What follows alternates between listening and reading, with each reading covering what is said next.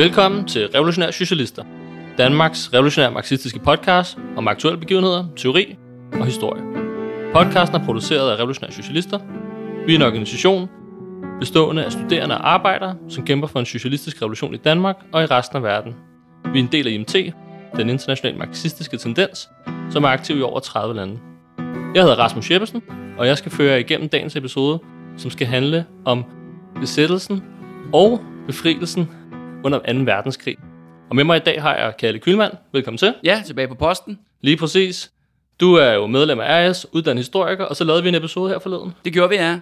Ja, hvor at, øh, jeg hissede mig voldsomt op over Danmarks nazi-alliance under besættelsen. Lige præcis. Og så har vi tænkt os at tage fortsættelsen her i dag. Ja, part 2. Fordi vi stoppede jo ved en vild cliffhanger, som var øh, augustoprøret i sommeren 1943. Yes. Og hvis man lige skal tage en recap af, hvad der er sket Ja. øh, indtil nu. Jeg vil anbefale alle lyttere at gå tilbage og høre den første episode. Ja, jeg, jeg vil sige, det er et must, faktisk. Ja, hvis man skal høre den her. Ja. Det giver mest mening. Jeg kan lige hurtigt recappe, at Danmark blev besat i 1940. Der bliver lavet en national samlingsregering, bestående af Socialdemokratiet, det radikale venstre, konservative og venstre.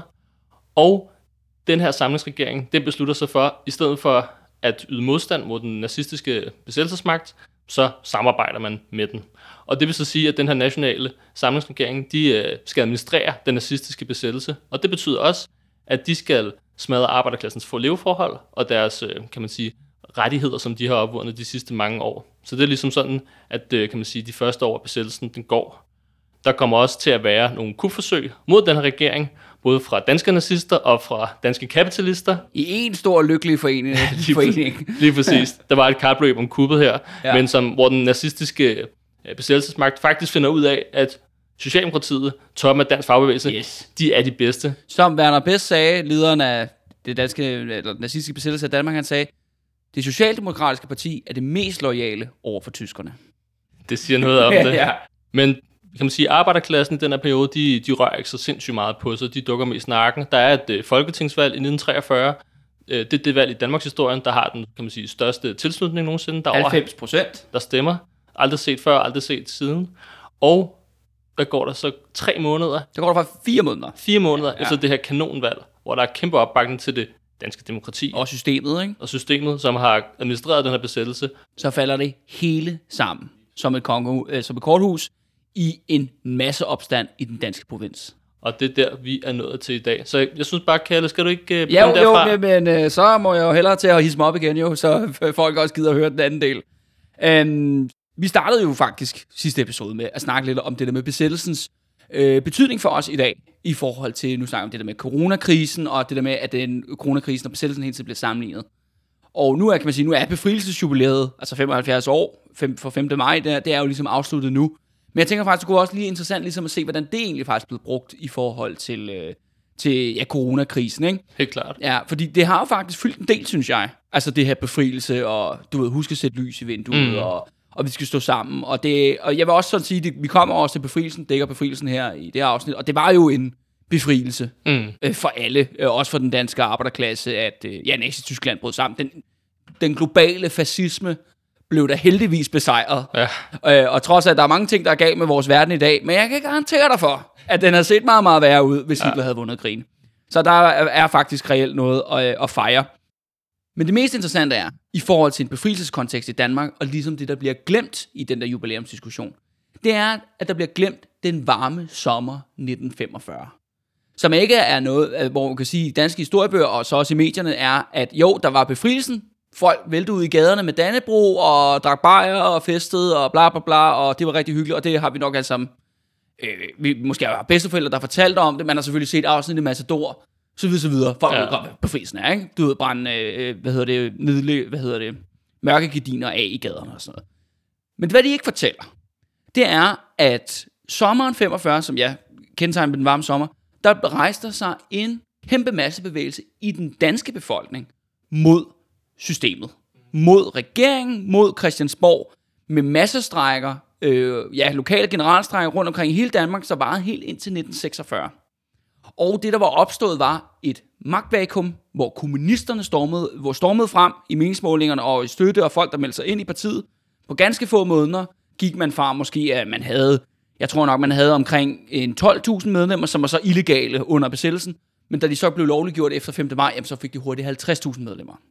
Og det hele kulminerer i den 4. juli 1945, hvor 150.000 mennesker prøver at storme Christiansborg. Ja, Så det, der åbner op i slutningen af besættelsen, det er, som vi sagde sidst, det er en revolutionær periode, der starter med augustoprøret 1943. Men den slutter ikke med besættelsen. Og det interessante er, at hvor kan man sige, at augustoprøret jo også er rettet mod den tyske besættelsesmagt og systemet, som vi snakker om sidste gang, så er den revolutionære bevægelse i sommeren 45, det er kun mod dansk kapitalisme. og det er sjovt, du siger det, for det, nu er vi, som du sagde, vi har lige gået igennem det jubilæum, og man har ikke hørt en skid om det der. Ja, det er jo, men det er jo også, det er også en dårlig historie jubilæum, ikke? Det er jo meningen, at vi skal stå sammen, og de nationale, og, og hygge os med at sætte lys i vinduerne, ikke? Men det er netop endnu mere grund til, at vi fortæller den historie. Ja, ja, lige præcis. Men så lad os springe ud i det. Øhm, da regeringen går af i sommeren 43, på baggrund af, at, at de, hvad hedder det, lokale socialdemokrater i provinsen kontakter dem på Christiansborg og siger, hør her, hvis I ikke træder af nu, så mister vi den danske arbejderklasse til kommunisterne. Og det får regeringen til at træde af. Og der kan man så sige, jamen så er allian- Nazi-alliancen brudt sammen, eller hvad? Men det er den jo så faktisk ikke, fordi den fortsætter, men bare under nogle andre former. Det, der sker i stedet for, at politikerne ligesom trækker sig tilbage i, i sommer 43, og så træder departementcheferne ind. Og der er departementchefen i øh, Finansministeriet på daværende tidspunkt, han hedder Ejner Dige, og han siger altså, de bevingede ord, da han får den med- meddelelse, at jeg er gået for at være vikar til at blive diktator. øh, og, øh, og så er der, men han var ikke den reelle leder, den, anden, den, den reelle leder af den her departementchef styret, det var en fyr, der hed Niels Svendingsen, som var departementchef i Udenrigsministeriet. Men ham og Ejner, de er sådan set dem, der styrer Danmark øh, i, ja, til besættelsens øh, slut. Og deres primære mission er jo faktisk at opretholde alliancen med Nazi-Tyskland i form af de her fødevareleverancer, som vi talte om sidste gang, som er simpelthen det hele øh, det øh, relationship, det bygger på. Øh, og de gør et øh, kanonjob. Øh, tyskerne er meget, meget tilfredse med dem. En andet interessant element er det jo, at hæren bliver godt nok oplyst øh, i, i forbindelse med augustoprøret i 43, fordi ja. Nu vil, okay, det er sådan menige værnepligtige, dem kan man nok ikke rigtig stole på i Danmark mere på daværende tidspunkt, så det militæret bliver faktisk oplyst, og der er faktisk en del kampe rundt omkring i Danmark, floden bliver sænket i København osv. Ja. Men ret interessant er det, at politikorpset, som er jo blevet stærkt militariseret under besættelsen, det får sådan set lov til at fortsætte øh, i en periode nu under departementchefkontrollen. Okay. Ja, og de er jo mere bevæbnet, end de har været nogensinde. Ja. Så det vidner jo om, at, at, ligesom, at alliancen med systemet fortsætter. Det er bare nu uden det her demokratiske grænsekage Ja. i form af, du ved, øh, minister. Og det er også en anden element, der er interessant, at selvom jo Erik Scavenius, som var statsminister, er jo trådt af, men han trækker stadigvæk i tråden. Ja. Og han er jo til møder hele tiden med de to høje herrer, departementcheferne der, Ejner og Niels. Øh, og han mødes også hele tiden med Werner Best, den tyske øverstkommandør. ja. Så alting er ændret, men intet er ændret. Ja, lige præcis. Ikke? Altså, der er så mange øh, grundelementer, der stadigvæk fortsætter i den her alliance, og kommer faktisk til at fortsætte til krigens slutning. Og det er jo også, øh, hvor at øh, Werner Bestes hele hans øh, idé er, jamen hør her, vi bliver nødt til at efterlade, som vi skal røre så få af den danske stats institutioner, inklusive Socialdemokratiet og fagbevægelsen. Som, fordi som jeg starter med at åbne den her episode med, som jeg sagde, jamen hør, det Socialdemokratiske Parti er det mest lojale mod tyskerne. Hmm. Og så længe de er ved magten, så længe kører fødevareleverancerne, og så længe sørger det for, at der ikke opstår politisk uro i Tyskland. Så herren bliver ved med at kæmpe. Selvom, kan man sige, at her for sommeren 43, Italien er lige blevet slået ud, øh, russerne stormer frem på Østfronten, og så i sommeren 44, så har vi jo så D-dag-invasionen af Frankrig. Sådan. Ja. Tyskland har effektivt tabt krigen. Det er kun et spørgsmål om tid. Og der kan man sige, at der vil jeg våge at påstå, at de danske fødeleverancer, de er nu, nu bliver de mere vigtige, end de nogensinde har været. Ja. Her i takt med, at krigen går ind i sin slutfase. Og det synes jeg er interessant, fordi du snakker om i sidste episode, det her med, at det var en kortsigtet plan, det her for det danske arbejderbevægelse at samarbejde med Nazi-Tyskland, fordi at hvis Nazi-Tyskland vandt på lang sigt, så ville de jo blive udryddet før eller siden, Før eller siden, ja. fordi det er en fascistisk bevægelse, og fascismens første prioritet, det er at udrydde den organiserede arbejderbevægelse. Ja, Man kan så spørge her nu, hvor at alting peger på, at krigen alligevel er tabt, så fortsætter man stadigvæk det her ja, højintense samarbejde. ja. Og som jeg vil på, på, altså det der med, når vi siger året 44-45, som er jo også det, dagens episode handler om, det er jo her de sidste to år primært. ja. Altså, det er jo de mest blodige år i krigen. Det er der, der dør aller, aller flest mennesker. Og det interessante er, at det der med sultkatastrofen i Nazi-Tyskland, fordi at Nazi-Tyskland er selvfølgelig super presset, økonomisk, militært, de bliver bombet, altså dagligt, tyske store byer bliver jo lagt i ruiner af de allierede. Men fødevarekrisen bliver ikke akut, før Nazi-Tyskland bryder sammen. Før Hitler skyder sig selv i en bunker ned under Berlin. Fordi da han gør det, der stopper de danske fødevareleverancer.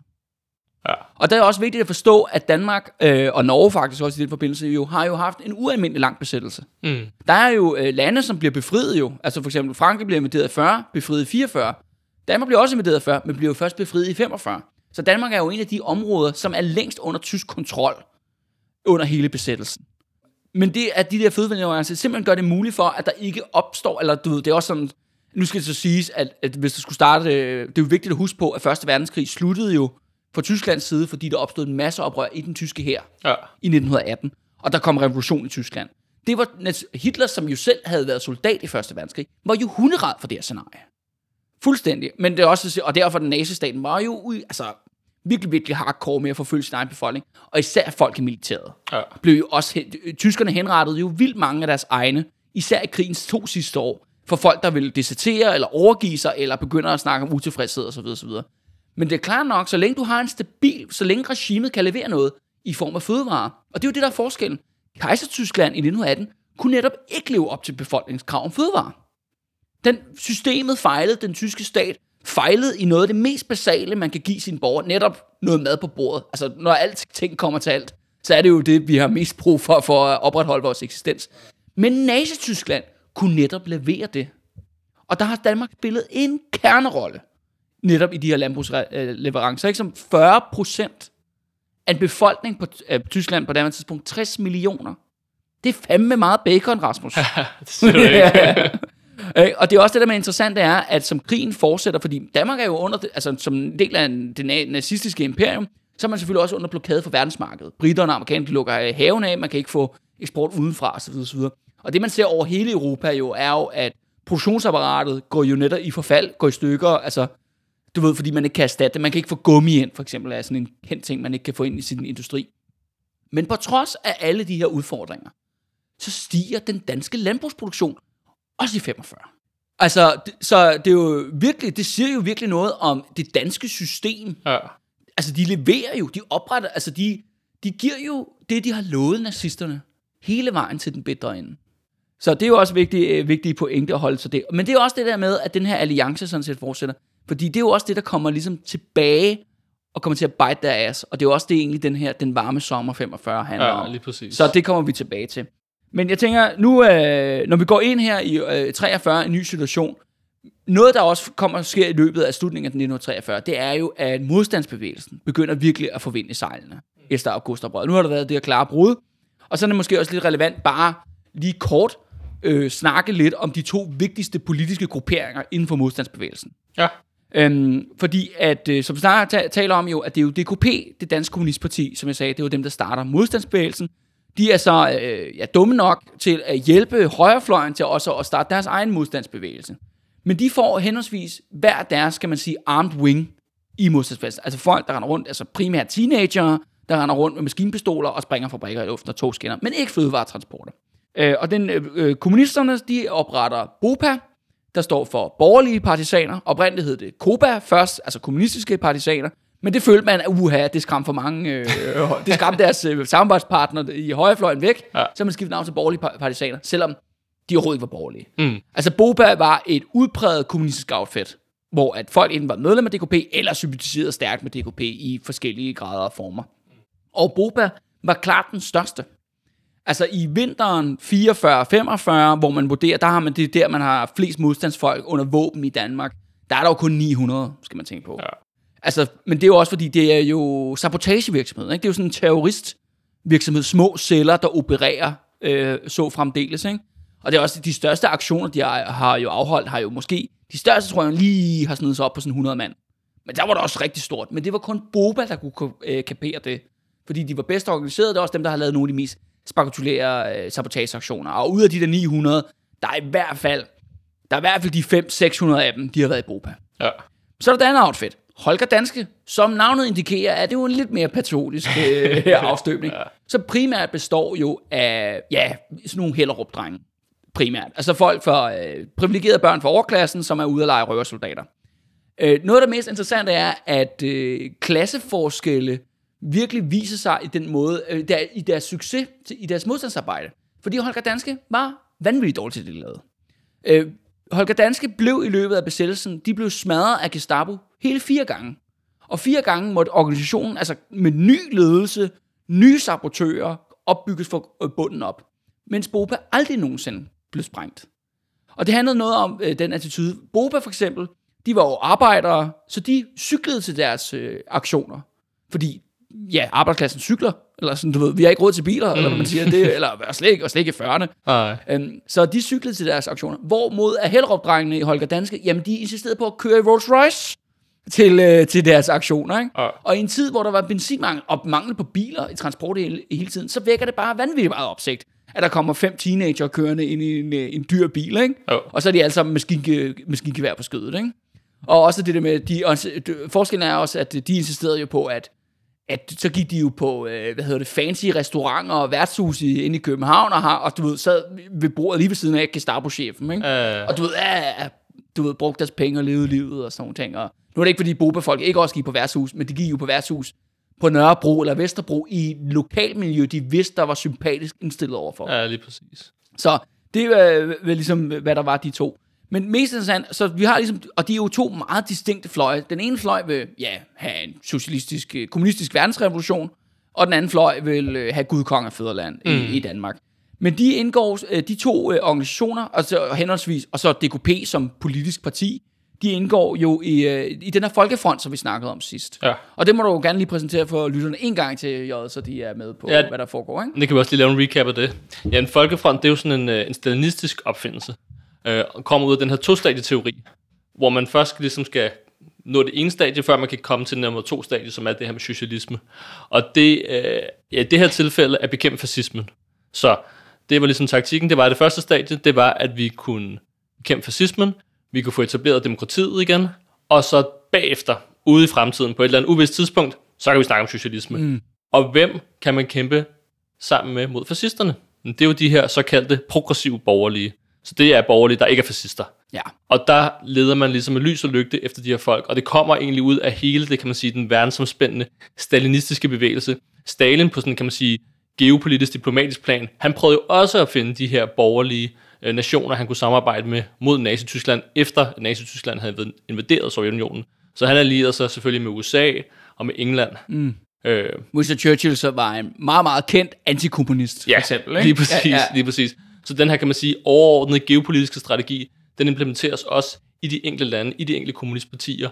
Og i stedet for at have den her, som man kunne argumentere for, at vi ville argumentere for, at man skulle have en klasseenhed, man skulle have en klasse selvstændighed, at man skulle basere sig på arbejderklassen, og ikke samarbejde med nogen, der repræsenterer et system, som i sidste ende avler fascisme. Mm. så vil vi sige, at man skulle kun basere sig på arbejderklassen, på venstrefløjen.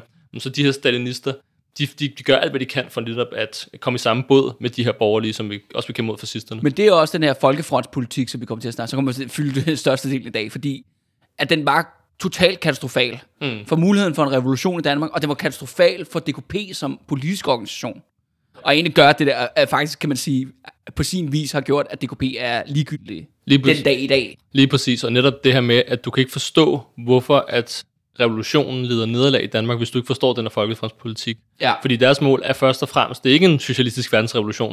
Det er ikke det, de har fået diktat fra, fra Moskva. Deres mission er først og fremmest, bekæmpe fascismen, etablere demokrati. Ja, helt sikkert. Og, og det skal også så siges, hvor du, ja, du så rigtig påpeger, øh, Rasmus, at det er jo det der folkefronten, er jo noget, der er igennem hele den kommunistiske verdensbevægelse. Men det er også vigtigt at understrege, for nu taler vi jo også om ja, revolution i Danmark i 45, sommeren 45, en mulig revolution i Danmark i sommeren 45, at det er jo ikke et, et, øh, kun et dansk fænomen.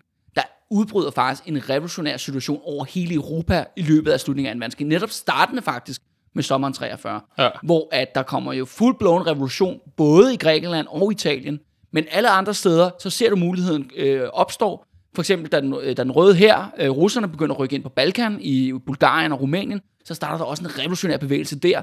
Og det sker faktisk også, da amerikanerne og englænderne bryder ud af deres brohoved ved Normandiet i sommeren 44, begynder at indtage store dele af Frankrig, jamen så opstår der også en revolutionær situation i Frankrig. Så det, man ser det altså over det hele, og Danmark kan man sige, er så en del af den her revolutionære trend, det her revolutionære opsving, der opstår netop på baggrund af, af 2. verdenskrig. Og det er jo også meget vigtigt at huske jo, at den store revolution, som jeg er sikker på, at øh, du kommer til at lave en masse andre podcast med og snakke med folk om, den russiske revolution. Ja. blev jo netop født ud af slutningen af 1. verdenskrig. Ja. Så det er jo det der med revolutioner og krige og sådan nogle ting, det, det, nogle gange så går det meget godt i spænd, ikke? Mm. Øhm, ja. Men den her folkefront har hjemme konkret, fordi nu har jeg jo ligesom beskrevet, at Holger Danske, de højreorienterede, de er super meget lillebror Mm. i forhold til det. Selvom altså, højrefløjen har mange flere penge, fordi de får, selvfølgelig får penge for folk, der er sympatiske og indstillet for dem i erhvervslivet, det får BOPA ikke. Men i forhold til organisation og størrelse, så er altså BOPA storebror. Men alligevel indgår modstandsfældet, de her to fløje af modstandsfældet, de indgår i en fælles ledelse, der bliver kaldt Frihedsrådet, hvor der er en 50-50 fordeling af, om så siger, medlemmer af folk, der er medlemmer af DKP, og så folk fra den her højrefløj. Og det er klart nok, at de borgerlige siger, jamen hør, vi kan ikke indgå i det her frihedsråd, hvis der er noget, som der hedder nationaliseringer, eller revolution, eller socialisme. Det handler bare om Danmarks frihed. Derfra ordet frihedsrådet. Ja. Øhm, så det er jo fuldstændig, altså allerede der kan man sige, at for Folkefrontens aldre har man allerede lagt det her, jamen hør, vi udgør faktisk flertallet Mm. af den her bevægelse, men man giver dem lige, lige mange, om så må sige, stemmer i det her råd her. Men Frihedsrådet er, det blev oprettet allerede i 1942, men er faktisk en ret ligegyldig størrelse i de næste par år. Altså, det findes jo, og sådan nogle ting, og der er nogle gange, så kommer der nogle løbsedler, og sådan noget, Frihedsrådet siger det her, det her, men det har ikke nogen relevans. Mm. Men det bliver det. Fordi øh, hele den her, hvad skal vi kalde det, den polariserede politiske situation, efter augustoprøret ligesom har sprængt portene åbne, den fortsætter. For i 44-45 i Danmark, det er jo også det, der bliver kaldt den danske borgerkrig, den her periode. Ja. Fordi at den radikaliserede venstrefløj i Danmark, og den radikaliserede højrefløj i Danmark, altså danske nazister, i, ja, jeg tror, der var øh, otte forskellige partier, hvor en af dem hed Dansk Folkeparti, uh, by the way. øhm, de er, de er, er begynder at bekrige hinanden, og derfor bliver det kaldt borgerkrig. Og det lyder da ikke så hyggeligt. Nej, det er overhovedet ikke Man har da ikke borgerkrig i Danmark, Kalle. Jamen, det me- mest interessante er jo, at øh, der er jo tyskere i Danmark, selvfølgelig. Det er jo, Danmark er besat af Tyskland. Ja. Der er masser af tyske soldater. Men de står bare og kigger, mens danske kommunister og danske nazister, de dræber hinanden på kryds og tværs på de mest brutale måder, du kan komme i tanke om. Ja. Hvor for eksempel, at det, det var anerkendt jo, at for eksempel BOPA, hvis de kunne undgå det, så skød de ikke øh, tyske soldater. Altså normale menige tyske soldater. Men danske nazister til gengæld, de var fair game. Ja. Men de danske nazister tager det jo heller ikke liggende ned, fordi at de starter faktisk en terrorbevægelse. Der var øh, ja, omkring ja, 6-8 forskellige nazistiske terrorgrupper, hvor, øh, og korps, for eksempel Schalburg-korpset er en af de kendte, men der var også noget, der hed Petergruppen, som er en decideret terrorgruppe. Og de her øh, danske nazister og deres terror i Danmark, det bliver ret markant ting. Øhm, de ofte sker det øh, som svar på, når modstandsbevægelsen har angrebet et eller andet, sprængt en fabrik i luften, der producerer et eller andet for tyskerne, eller den dur, jamen så svarer de for eksempel igen, jamen så skyder de en eller anden øh, højt prominent øh, universitetsprofessor på KU, for eksempel. Så skyder de ham foran, af, der er på et tidspunkt, hvor der er en, der har en forelæsning, kommer de ind, og så skyder de ham midt i ansigtet foran et helt auditorium fuldt med elever, ikke? Hvor der sidder omkring øh, 50-60 mennesker og ser på den her live henrettelse. Ikke? Fordi han er kommunist, eller? Nej, ikke nødvendigvis, men det er tit sådan nogle, det er jo, de her terror, det er også de der nazistiske terrorgrupper, den danske nazifløj, eller højrefløj i det tidspunkt, jamen så de er selvfølgelig støttet op om tyskerne, de får penge af tyskerne, de får våben af tyskerne, de får sprængstof af tyskerne, og træning af tyskerne, og de har sådan nogle tyske kontaktmænd i SS og Gestapo og sådan nogle ting, men de vælger selv deres mål. De er ret, øh, øh, du ved, øh, uafhængige. Altså, de, de går efter, hvad de synes. Og de, når de for eksempel går ud og skyder en prominent læge, eller en prominent skuespiller, eller en universitetsprofessor, eller whatever, jamen så er det ofte af forskellige personlige årsager. Så, jamen, ham der, han er lidt venstre sådan noget. Eller du ved, han er, oh, han selv jødisk ud, ham der. Han, han bliver nakket, ikke? Men de, men de udfører også nogle øh, række terrorangreb, hvor de springer ting i luften. Øh, på, jeg synes, lidt sjove mål, vil jeg sige. At de springer blandt andet Tivoli i luften. Øh, Rusjebanen bliver sprængt i luften. Nå for fanden. Og øh, familiejournalen bliver sprængt i luften, ikke? Ja, Okay. ja så øh, det er lidt rain, og et ishus op i, på Nordsjælland og sådan Jeg, noget. jeg vidste ikke, familiejournalen havde kommunistiske sympatier. Nej, og det havde de jo heller ikke øh, altså, øh, overhovedet, vel? Nej. Men det er jo altså, det er sådan lidt, okay, øh, øh, øh, kommunistiske sa- sabotageorganisationer springer et eller andet i luften, eller skyder stikker, eller hvad de gør, jamen svarer vi igen ved at ramme et mål, der er populært, for eksempel. Ja. Hvor for eksempel Tivoli var et populært dansested, altså glassalen i Tivoli. Ja. blev sprængt til atomer. Øh, så ja, det kan man sige, ja, jeg ved ikke, hvorfor de lige synes, at det skulle være det, men det er jo virkelig altså en markant ting, og jo med til at radikalisere folk, ikke? At det her med, at den øh, danske, danske højrefløj er simpelthen, ja, de er jo ja, terrorister, ikke? De er mordere. Og, og det er jo særligt noget, man mærker i København, hvor at mange af de her korps, nazikorps og grupper jo faktisk opererer fra. Der er en af de mest prominente, det er Schalburg-korpset, som er sådan et nazistisk korps, øh, som ja, opererer i København som slags, hvad skal vi kalde det, militærpoliti, ikke? Måske meget øh, godt observeret. Og de render jo bare rundt, og det er jo sådan noget med, de kan bare finde på at skyde på folk midt på åben gade og sådan nogle ting. Så det er med til at ophisse folk mere og mere mod de her øh, nazi-korps. Samtidig er der så i sommeren, nu er vi nået til sommeren 44, juni 44, jamen så er der blandt andet en hvidstensgruppe, hvidstensgruppen, som hører under Holger Danske, ja, som, som det er tilfældet med højrefløjen, bliver de alle sammen taget, og så bliver de alle sammen henrettet samtidig, i den største enkelte henrettelse. Altså der er 11, der bliver skudt den samme dag. Og, som, ja. og det ophisser, det er ligesom, det bliver for meget for københavnerne. En ting er, at der, ja, der er den her henrettelse, de her folk, men hele den her tilstedeværelse af den danske højrefløj, radikale højrefløj i København, det får simpelthen københavner nu til at rejse sig i en opstand. Det, der hedder Folkeopstanden 44. Så nu har vi vores anden opstand efter augustoprøret. Hvor interessant er, at augustoprøret var jo en provinsting, Ja, ja. hvor nu i Folkeopstanden, det er udelukket et københavnerfænomen. Okay. Men der bliver virkelig, virkelig gang i den. Det man ser er jo, at ja, folk de går simpelthen ud på gaden og begynder at bygge barrikader. Og øh, angribe, øh, hvad hedder det, nazivenlige butikker. Øh, for eksempel, der er et varehus på Nørrebrogade, der bliver brændt af, som er ejet af en dansk nazist.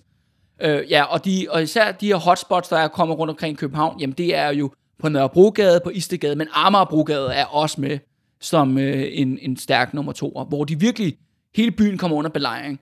Det første selvfølgelig, departementcheferne gør i den situation, er sende selvfølgelig politiet på gaden. Er det klart? Men politiet er jo meget efter augustoprøret, hvor det var dem, der stod i den forreste linje til at bekæmpe opstand til at starte med. De er bare sådan, det tør de ikke den her gang. Så de bliver faktisk hurtigt trukket ud igen, hvor efter tyskerne må selvfølgelig reagere på det her. Men tyskerne er ret overvældet i starten, øh, fordi de jo simpelthen, det kommer ud af den blå luft, den her folkeopstand.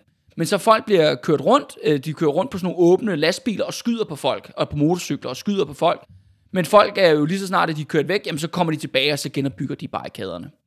Øh, og det bliver mere og mere, kan man sige, voldsomt. Det fører også til en generalstræk over hele byen, hvor alting simpelthen er lukket ned. Werner Best, den tyske øverstkommanderende, han svarer selvfølgelig igen ved at omringe hele København, hvad til- simpelthen trækker tyske styrker til byen, der omringer hele byen, og de lukker for strømmen, og de lukker for vand.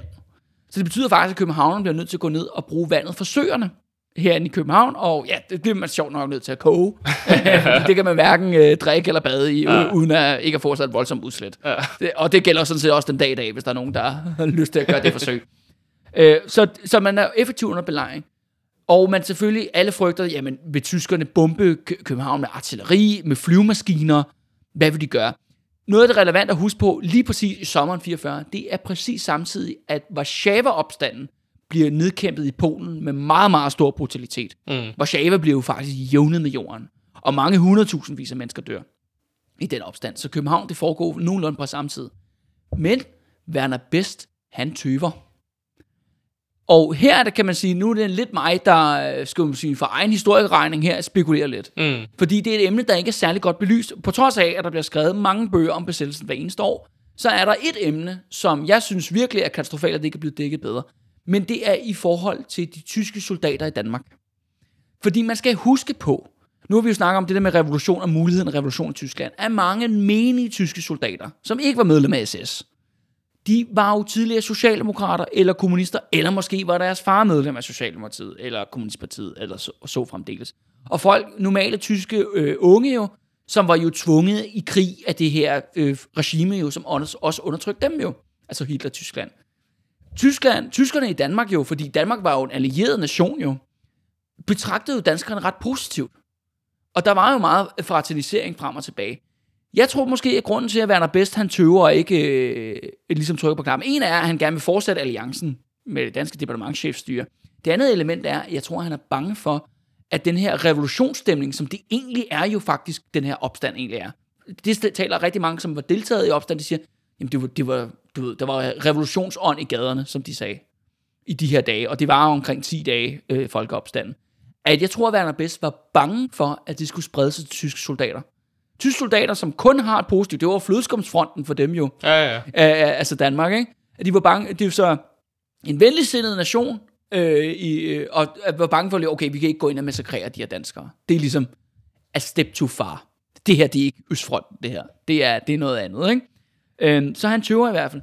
Men det, der er det afgørende vendepunkt i folkeopstanden, fordi det er jo en led, altså der er jo ikke nogen leder af den her bevægelse. Det er jo en spontan opstand i den danske arbejderklasse, der bare har rejst sig mod, ja, kan man sige, det tyske besættelsesmagt, men mest markant måske de danske nazister og deres tilstedeværelse i København. Det er, at der, der er gået omkring en uges tid, så går hele det gamle politiske system, altså departementcheferne, men også de gamle politikere, kongehuset, ikke? Mm. Øh, du ved, storkapitalen, store erhvervsledere, de går alle sammen sammen i sådan en opråb til København og siger, stop opstanden, vend tilbage til arbejde, I ved ikke, hvad I er gang i. Du ved, I, I ved ikke, hvad der er bedst for jer selv. Byen bliver massakreret. Og det kommer de ud og sender det opråb ud, og det kommer også i radioen og så videre. Og der er ingen, der lytter efter. Okay. Det gamle politiske system, det danske demokrati, har mistet magten. Har mistet kontrollen over den danske arbejderklasse. Og mest prominent den københavnske arbejderklasse. Ja. Det, der er opstået her politisk, er det, vi kalder et magttomrum, eller et magtvakuum. Hvor at, hvem griber nu magten? Hvem kan lede? Hvem, det er tydeligvis, og også fordi det sker også igennem fagbevægelsen, socialdemokratisk fagbevægelse, der er ingen, der lytter til dem mere. Synes, altså, og, og det breder jo vild panik i, uh, i det socialdemokratiske bevægelse og det danske politiske system. Men hvem kommer ind og udfylder det magtområde? Det gør Frihedsrådet. Fordi at man kan ikke have en uendelig situation, hvor at der ikke er nogen, der ligesom, ja, der er nogen, der skal ligesom lede den her bevægelse, og der går Frihedsrådet ind, som jo har spillet, kan man sige, en marginal rolle indtil da, og siger, vi er ledere af den danske bevægelse, eller den her bevægelse, masseopstand. Og de går ud og siger, jamen hør, vi, vi fortsætter generalstrækken, indtil alle de danske nazikorps er trukket ud af byen. Og at øh, der var sådan et udgangsforbud, at øh, klokken 8 var, klokken 7 om aftenen, der må man ikke øh, komme ud mere øh, om sommeren. Og det var folk også modstandere af, at det også skulle ophæves. Og så fortsætter man så strækken i et, et par dage mere, efter at Frihedsrådet ligesom er gået ind og siger, nu er vi, nu er vi ledelsen. Og det er jo klart, at de her folk, som er gået på gaden, de accepterer det. Fordi der er nogen, okay, der, fordi de er jo bare ude, og det skal også siges, øh, 110 københavnere bliver jo dræbt jo i de her, i de her kampe her. Og der går, øh, der går et par dage mere, hvor de ligesom siger, det er vores krav, strækken fortsætter, opstand fortsætter der.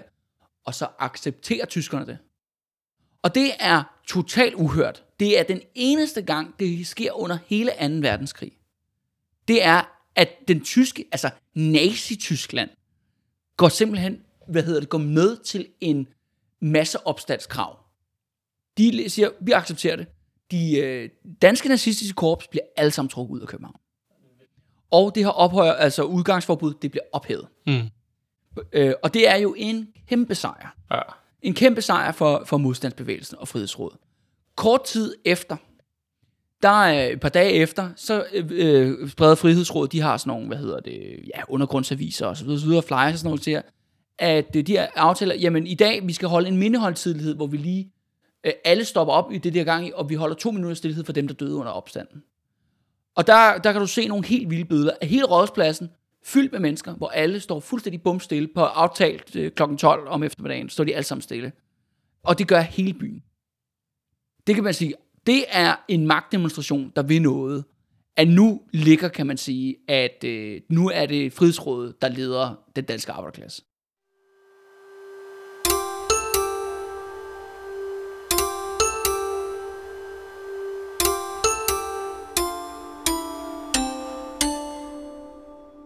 Jeg vil lige fortælle lidt om, hvad vi går og laver i Revolutionære Socialister her for tiden. Fordi at der er jo en enorm stor økonomisk krise under opsejling. Nok den største i kapitalismens historie i virkeligheden. Og det betyder 10.000 vis af arbejdsløse. Det betyder kommende massenedskæringer, men samtidig betyder det også, at der bare er lukket op for statens skattekiste, skattekiste, og virksomhederne bare kan døbe hånden dernede i at tage, hvad de har lyst til lige for øjeblikket. Vi mener i Revolutionære Socialister, at vi som venstrefløj bliver nødt til at sætte dagsordenen i den her økonomiske krise. Og vi har lavet en række krav, som vi kommer til at dele på de sociale medier, men som vi også kommer til at dele ude i byen i København. Vi kommer til at lave en plakatstorm her de næste uger, og hvis du vil være med, så kontakt os, så kan du komme med ud og sørge for, at øh, byen bliver malet rød, så at sige, og vi kan få dækket byen med plakater. Og det ikke bliver de borgerlige, der sætter dagsordenen i forhold til den økonomiske krise, men det bliver venstrefløjen, der gør det.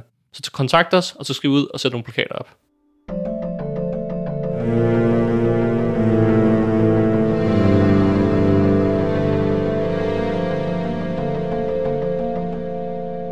Så, Frihedsrådet, yes. de er på toppen af poppen det her øh, efter det her øh, efter folkeopstanden 44. Ja.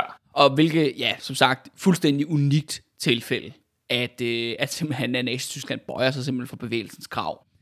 Øh, men det betyder altså ikke, at øh, strækkebevægelsen slutter. Det, der kendetegner resten af tiden, 44-45, det er en række super militante strækkebevægelser, og det fortsætter sådan hele vejen.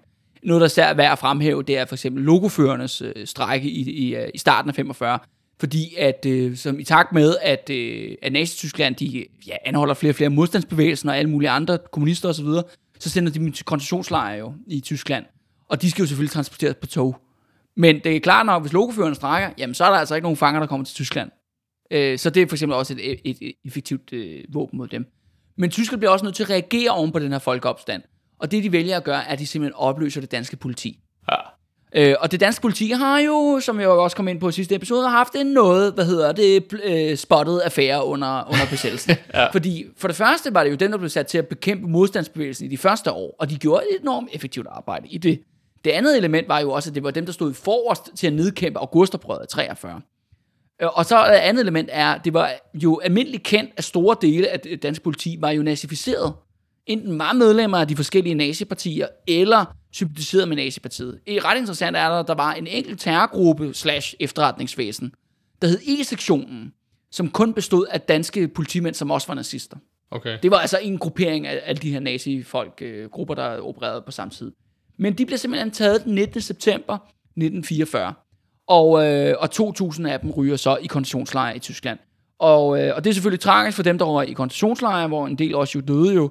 Men for dansk politis renommé, efterfølgende set, så kan man kalde det et held i uheld. Ja. Fordi at de netop blev taget af tyskerne, så, kan man sige, så havnede de på den rigtige side i den her, øh, i den her konflikt. Ja, fordi det, det, man altid hører om det danske politi, det var, at de røg i koncentrationslejre, og dem, der slap væk fra det, eller slap udenom, de gik med i modstands... Ja, og det, og det var også det, man så. Men det var det indtil den 19. september 44, Ja. der er det danske politikorps en fjende af modstandsbevægelsen, og en fjende af den danske arbejderklasse, ikke? og opererer som det, de er. Et undertrykkelsesapparat Ja. øh, blandt mange andre. Men det betyder selvfølgelig også, at det, departementchefet, øh, departementchefstyret, det mister jo ligesom, det kan man sige, dens voldsmonopol, eller den, dens armswing. Og det er jo virkelig det, der er, øh, ligesom står nu på, kan man sige. Det er det, alting drejer sig om her i efteråret 44, og ja, i starten af 45. Hvad sker der nu? Alle danske, øh, hvad hedder det, hvad hedder det, mænd med våben er opløst. Hæren er opløst, politiet er opløst, og du har altså en kommunistdomineret modstandsbevægelse, hvor de alle sammen har våben. Det, øh, det skaber øh, virkelig en kæmpe, kæmpe frygt i det danske borgerskab og blandt de danske politikere. Og alting, og det er jo så tydeligt, at Nazi-Tyskland vil tabe krigen nu. Så det hele handler om, hvordan kommer krigen til at slutte? Kommer det til at ende med revolution i Danmark? Eller kommer vi tilbage til en normalisering af, til, hvordan tingene var? Men hvad der i hvert fald er helt sikkert, det er, at øh, det danske socialdemokrati øh, og øh, selvfølgelig borgerskabet og så videre, videre, de forbereder sig mega hardcore på en borgerkrig. Hvor de netop øh, begynder at organisere deres egen øh, bevæbnede, kan vi sige, kontrarevolution øh, rundt omkring i Danmark og i, øh, i Skåne over i Sverige, som man skal huske jo er jo neutralt under hele konflikten, ja. som ikke er besat af Nazi-Tyskland. Øh, de øh, forbereder blandt, de laver det, der hedder ventegrupper, som er øh, som officielt øh, er nogen, der skal vente på, at befrielsen, eller du ved, at tyskerne overgiver sig, og så skal de komme ud på gaden ligesom og tage magten med våben og træne sig og forberede sig på det, men ikke indgå i de normale sabotageorganisationer, som modstandsbevægelsen er involveret i. Det andet element er, at man laver en brigade, den danske brigade i Skåne, som bliver bevæbnet af den svenske hær, som simpelthen bliver trænet som en rigtig militær organisation, øh, og som ligesom skal sættes over til København, når befrielsen kommer. De her begge ventegrupperne og den danske brigade får nogle af de mest reaktionære officerer, man kan skrave sammen i Danmark for det danske militær. Altså sådan rene børnebørn af, af Estrup, altså sådan nogle, eller, eller Højgaard-kredsen, som vi talte om sidste gang øh, med Mærsk og de andre der. Det er den her slags type folk. Så man vil sikre sig, at okay, der er nogen til at bekæmpe de danske kommunister, bekæmpe den danske arbejderklasse, så systemet kan få magten igen. Fordi lige nu har de jo ikke magten. Mm. Det er jo Frihedsrådet, der har magten. Øhm, men jeg tvivler rigtig meget på, at hverken ventegrupperne eller den danske brigade vil være et effektivt våben i en eventuel borgerkrig ved øh, krigens slutning i Danmark. Begge øh, hvad hedder det, organisationer, ventegrupperne og øh, brigaderne bestod jo i høj grad af menige medlemmer, som enten var kommunister eller var socialdemokrater, hvilket der var rigtig mange øh, socialdemokrater i de her ventegrupper.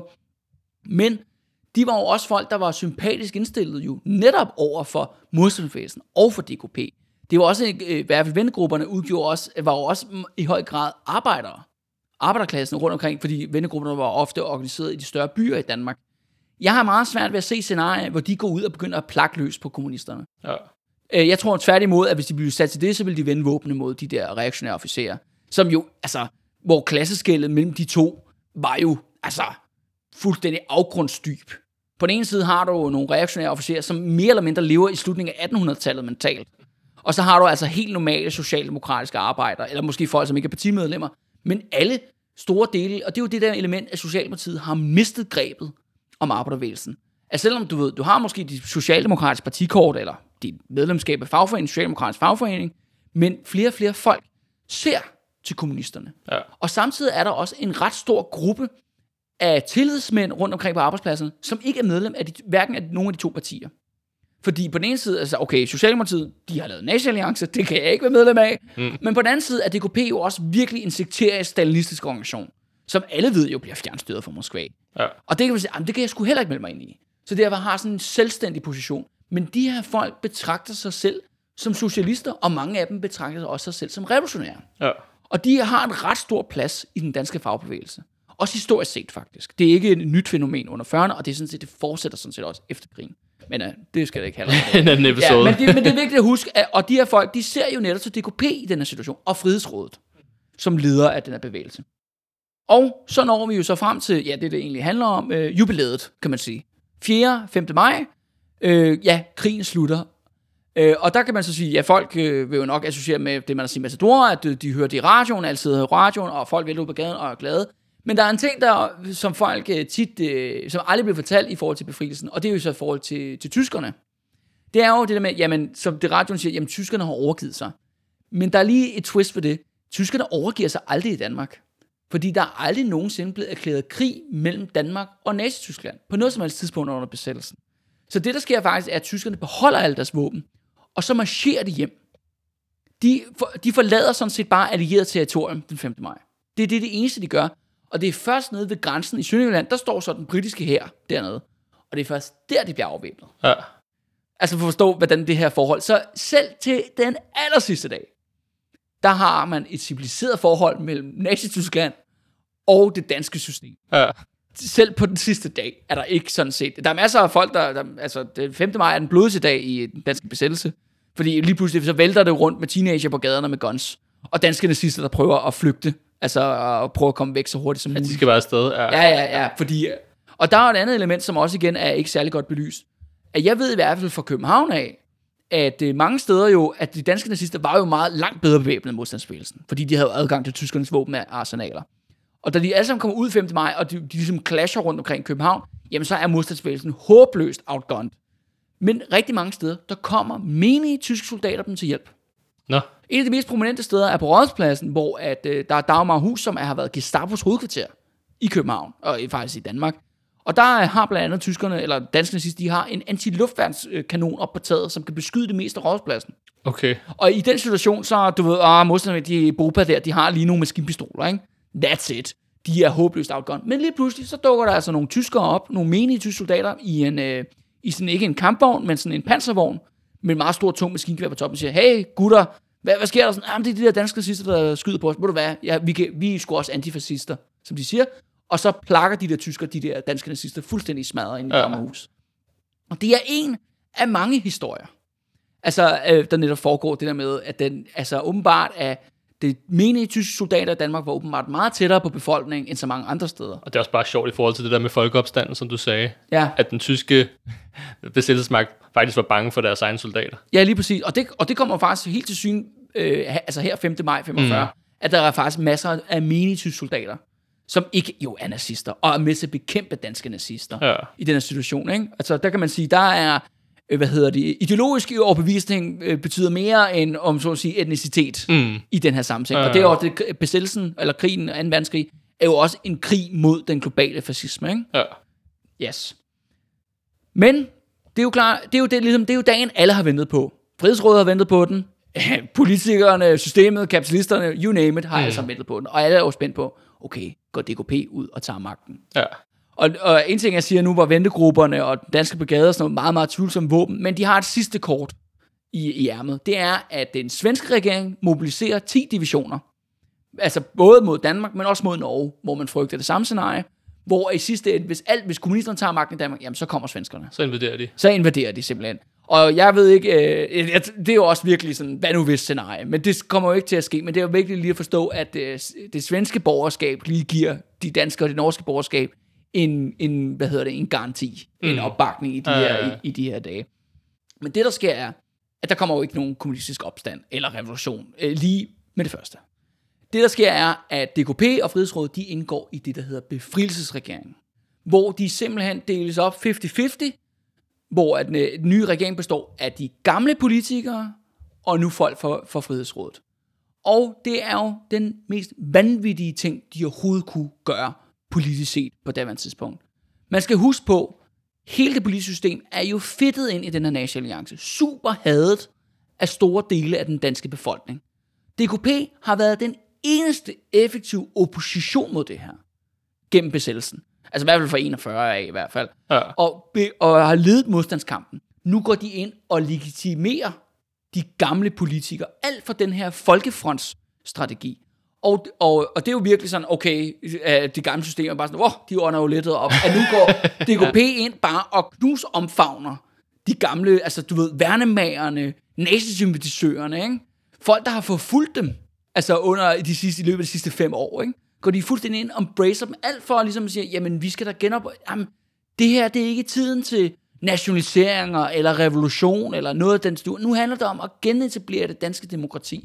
Stabilitet. Stabilitet. Ja. Og som tak for at være nogle lydige, øh, lydige samarbejdspartnere, så får vi vores eneste kommunistiske minister i Danmarks historie, Alfred Jensen, som bliver trafikminister i øh, befrielsesregering, og han afskaffer øh, 4. klasse i togene.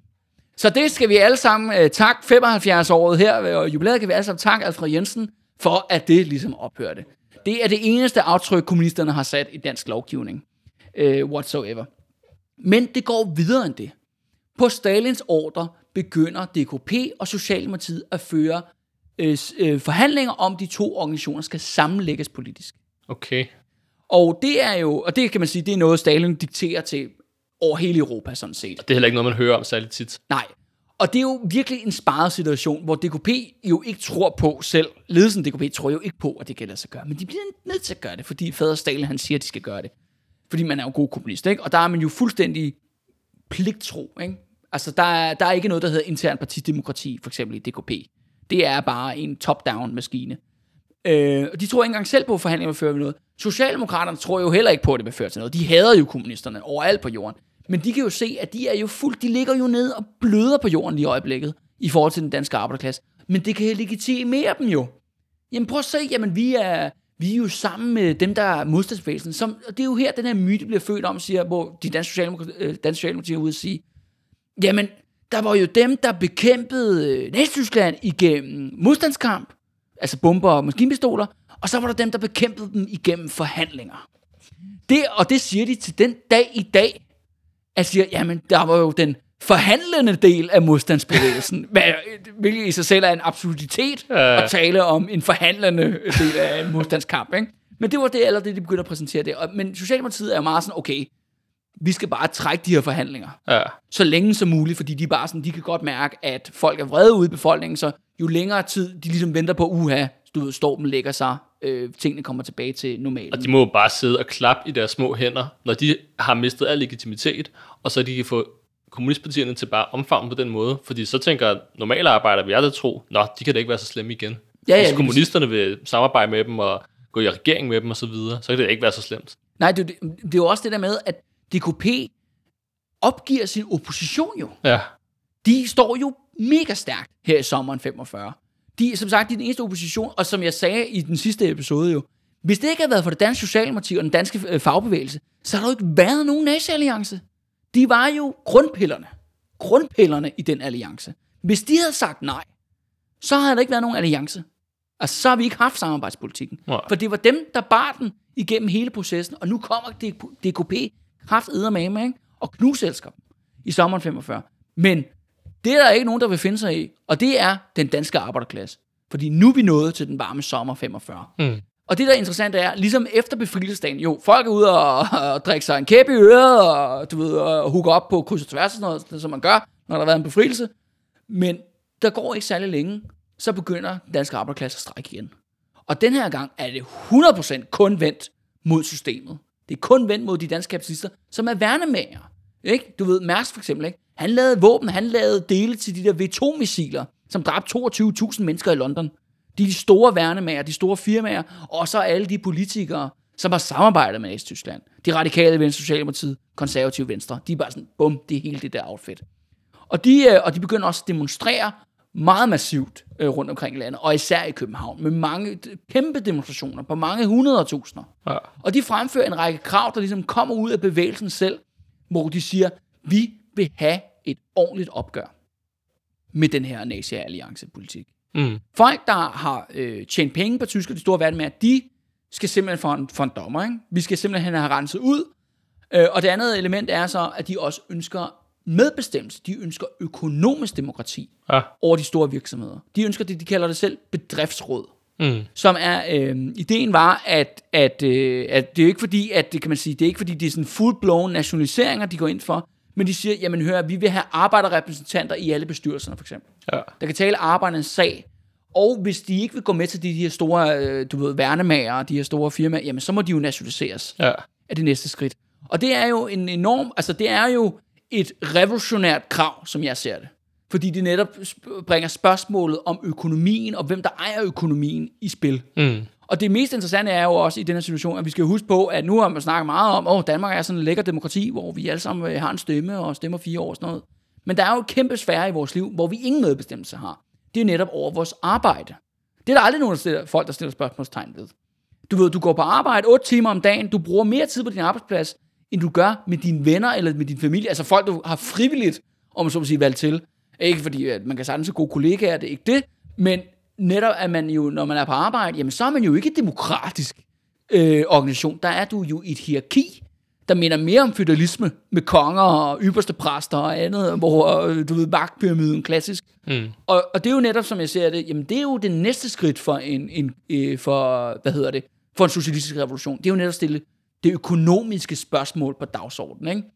At du også har ret til som menneske at bestemme, have en stemme i det, du foretager dig. Altså det, der faktisk egentlig opretholder dit liv, dit arbejde, ikke? Mm. Øhm, og det er det krav, der kommer massivt igennem, samtidig med det her opgør med det, med det gamle system. Det er det, der bliver frembragt af denne bevægelse i, øh, i sommeren øh, 45. Ja. Og det hele sådan set, det kulminerer den 4. juli 1945, hvor at en demonstration på omkring 150.000, som vokser til i hvert fald omkring 200.000, de demonstrerer ud for Christiansborg. Og det er jo lidt, hvorfor det lige den her demonstration bliver så mere ophidset end de andre. Det kan være lidt svært at sige i sådan nogle situationer, hvor der er mange mennesker, og det er lidt kaotisk. Men på et eller andet tidspunkt er nogen, der kaster en sten. Hvorefter så er flere, der begynder at kaste sten. Politiet, som jo kom tilbage den 17. maj 45, øh, hed ud af konditionslejren og undergrunden og så videre, over for Sverige og, og genopbygget, de er fuldstændig overvældet. Ja. De kan ikke håndtere så stor en demonstration på det tidspunkt. Og folk begynder simpelthen at smadre alle ruderne i Christiansborg. Så de angriber simpelthen De- de, det fysiske eksempel ja, på det- demokratiet. Yes, lige præcis. Ja, som jo er Christiansborg i Danmark. Ja. Og de bliver mere det. Der er nogen, der begynder at lave en eller anden improviseret rambuk og prøver at slå døren ned til gården inde i Christiansborg. og efter, hi- historien går på, at hele den socialdemokratiske folkegruppe var på den anden side og var i gang med at blokere døren, ikke? for nu, nu, kom, ja. nu kom belejringen. Ikke? Ja.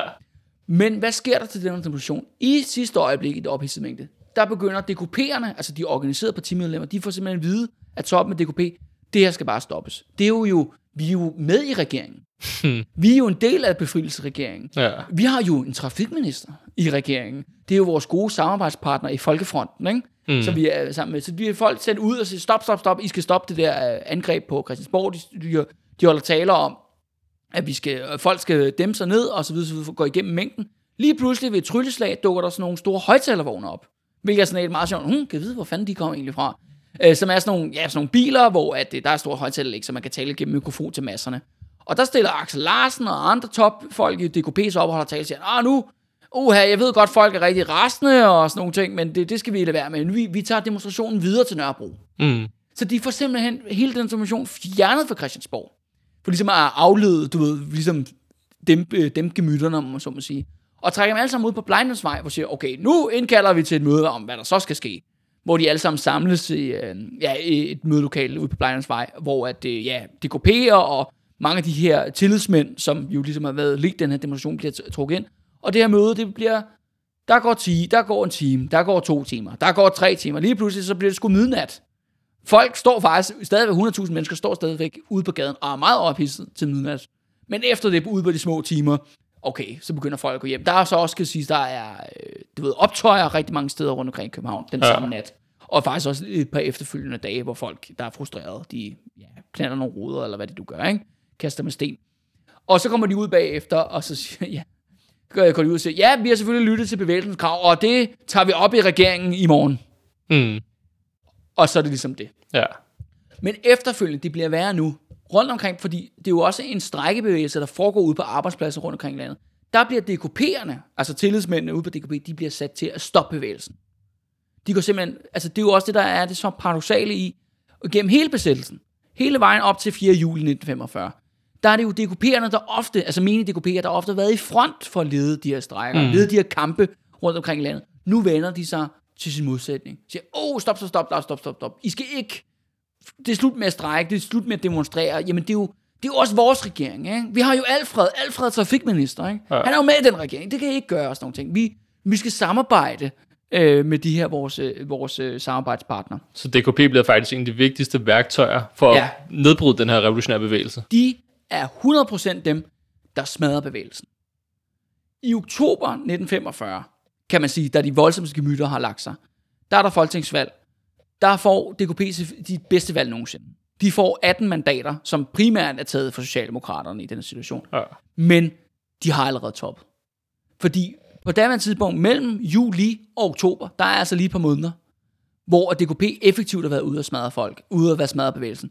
Hvis, det her, hvis DKP havde ført en oppositionspolitik mod systemet, Mm. og selvfølgelig havde bakket op om de her bevægelser, som de, som de, kunne, som de jo sagtens kunne have gjort, så tror jeg, at de kunne have fået 40 mandater. Ja. Eller du ved, eller det, det kan vi jo selvfølgelig kun spekulere på. Men jeg tror, at de der 18, det er på trods, eller hvad man siger. Ja. Det er efter, de har smadret bevægelsen, så får de stadigvæk 18 mandater. Men når du så kommer hen til folketingsvalget i 1947, altså et par år efter, så er de nede på 9 mandater. Mm. Fordi at DKP har gjort alt, hvad de kunne. DKP havde den første og eneste gang i Danmarks historie muligheden for simpelthen at vælte den socialdemokratiske ledelse af den danske arbejderklasse. Og simpelthen gå selv ind og udføre, og ligesom at blive den arbejderbevægelsen i Danmark, en kommunistisk ledet arbejderbevægelse i Danmark. Men ved at legitimere Socialdemokraterne, ved simpelthen at knuse omfavne dem, jamen så sender man nationalt, jamen vi er ligesom de andre, vi er ligesom Socialdemokraterne. Vi er ikke et hak bedre end dem. Så, og så er jo mange folk, der okay, jamen så kan jeg sgu da lige så godt stemme socialdemokratisk igen. Ja. Fordi det ved man jo trods alt, hvad er, ikke? Det var jo ligesom, det er jo de gamle, ikke? Det er jo dem, der altid har været her og sådan nogle ting. Og så, og så glemmer vi jo så, kan man sige, nazi-alliancen. Og, men det er heller ikke fordi, at politikerne, som jo også ved, ligesom at de er, ligger med røven i vandskåben, de handler også i den, her, i den her sommer og i efteråret 45. Fordi de begynder jo bare at henrette den ene danske nazist efter den anden. I det, der hedder retsopgøret. Ja. Hvor man finder en masse folk, altså danske nazister, og det skal siges, det, her, det er altså ikke Guds bedste børn Nej, nej. de langt de fleste af dem har fortjent at blive henrettet, i min optik. Det, vi taler om Gestapo, torturbødler og sådan nogle folk. Men de bliver altså skudt. Øh, 46 af dem bliver skudt ude på øh, Christiania og over i en plantage over ved Viborg. Men de bliver, sker jo 100 på, det er jo små fisk. Mærsk, du ved, han får et lap over en alder. Han får lov til at betale en stor bøde, ikke? Og så, så glemmer vi det, ikke? Mm. Glemmer vi alt det ubehagelige. De er fem mørke år, ikke? Ja. Så de slipper afsted med det. Der er ikke nogen retsforfølgelse af danske politikere, der er indgået i, øh, ja, i samarbejdsregeringen. Eller, eller embedsmænd. Heller ikke embedsmænd. Niels Venningsen og alle de andre der, øh, Ejner de, jamen de får alle sammen friplads. Til gengæld er der så nogle af de her nazister, de får lov til at byde med deres liv. Mm. Og en ret interessant sammenligning, det er op i Norge jo, hvor man jo har haft en meget mere hardcore besættelse, hvor man faktisk jo har været i krig med Nazi-Tyskland, og man har haft en hardcore besættelse, og der er døde mange flere mennesker i løbet af krigen. Der bliver der kun henrettet 11. mens i Danmark bliver der 46, der bliver henrettet. Og i Norge, der var det jo det norske nazistparti. Ja, ham der hedder Quisling, han var jo norsk statsminister, altså en norsk nazist, der blev statsminister. Og han, blev, og han var så en af de 11, der blev henrettet. Og det siger noget om det der med, at man var villig til at ofre de her danske nazister for ligesom at aflede opmærksomhed, fordi bevægelsens krav var jo netop, at vi ønsker et opgør. Jamen, det skal I nok få. I skal da nok få jeres blod. Altså bare i vores blod. Nej, nej, nej. Nogle andres blod. Ja, ikke? fandt nogle nogle søndebukke. marginaliserede, øh, højre radikale idioter, ikke? De, de kan blive offret på. øh, Og den sidste blev skudt i sommeren 1950, Okay. som er den sidste henrettelse i Danmarks historie. Indtil videre. øhm, ja, og, det, og så er vi jo sådan set nået til vejs ende. Altså, DKP havde en unik mulighed for simpelthen at ja, lede den danske arbejderklasse i, i potentielt set en revolution i Danmark. Men det skal også siges jo, at rundt omkring, nu snakker vi også af revolutioner i, i Grækenland og Italien og andre steder, vi så, det var det samme scenarie med DKP i alle andre steder, eller kommunisterne, stalinisterne i alle andre steder. Revolutionen ned, nederlag i Grækenland, fordi at Stalin simpelthen lod britterne massakrere dem hårdhændet. I uh, Italien blev der indgået et forræderi af dimensioner, hvor de italienske kommunister indgår en regering med de krist, øh, kristne centrumdemokrater. Altså en befrielsesregering, eller det man så i Danmark. Ja. Og man så det samme i Frankrig. Alle steder, der smadrede kommunisterne sig selv rundt omkring i i de lande, hvor den røde her ikke var udstationeret. Fordi Stalin på daværende tidspunkt ønskede at leve i fredelig sameksistens med USA og britterne. Men det kunne de, ville de ikke tillade. Så længe Sovjetunionen eksisterede som økonomisk og politisk system, så var det jo et alternativ til den globale kapitalisme, og derfor måtte de bekæmpes. Så situationen ændrer sig ret drastisk i 1949, fordi så får vi det, der hedder den kolde krig. Men DKP nåede lige og smadre sig selv, før at, øh, at det skulle ske. Hvilket jo virkelig, kan man sige, øh, jo er en, ja, en unik situation. Og det er jo sådan set egentlig, at besættelsen øh, slutter. Ja, altså det er en sindssygt vigtig lektion for os, der er revolutionære i dag. Og en anden vigtig lektion for det her, jeg hører fra dig, det er også forskellen på de her, kan man sige, mindre modstandsgrupper, og så det her med massekamp. Ja. At du har igen, hvor det er arbejderklassen, så når de træder ind på scenen som en kraft, at de ændrer, de ændrer virkeligheden historien. Ja. De gør det i starten af besættelsen, når de besejrer det nazistiske kup ved fysisk at smadre nazisterne. De gør det i augustoprøret i 43. Ved at vælte nazi-alliancen. Lige præcis. De gør det ved folkeopstand i 44, og til sidst så... Og i 45, så kan de jo sige, de kan gå, så går vi, vi måske være gået hele vejen, ikke? Simpelthen afskaffe måske dansk kapitalisme, selvom det, det kan være svært at være kontrafaktisk, men det er jo det tidspunkt, hvor Danmark har været tættest på en socialistisk revolution, som jeg ser det. Mm. Og hvis Kommunistpartiet havde været et ægte kommunistisk parti, ja. som faktisk kæmpede for en revolution, så kunne det jo godt have ladet sig gøre. Og det var jo også et andet element, kan man sige. På trods af, at DKP var jo... Altså, de snakkede om socialisme og revolution og Sovjetunionen og planøkonomi og alt sådan ting. Men de var meget mere venstrereformister. Ja. Og de, var, de havde så fandens travlt med i sommer, øh, sommeren 45 i at blive en del af det gode selskab inde på Christiansborg. Men igen jo, hvor jeg ligesom snakker om, hvis Socialdemokratiets øh, politik med at støtte Nationaltyskland var i decideret selvmorderisk, så var DKP's politik om at blive en del af det establishment også decideret selvmorderisk. Fordi det establishment havde dem jo som pesten, Mm. og ville gøre alt for at bekæmpe dem. Og det gjorde de jo også under den kolde krig jo.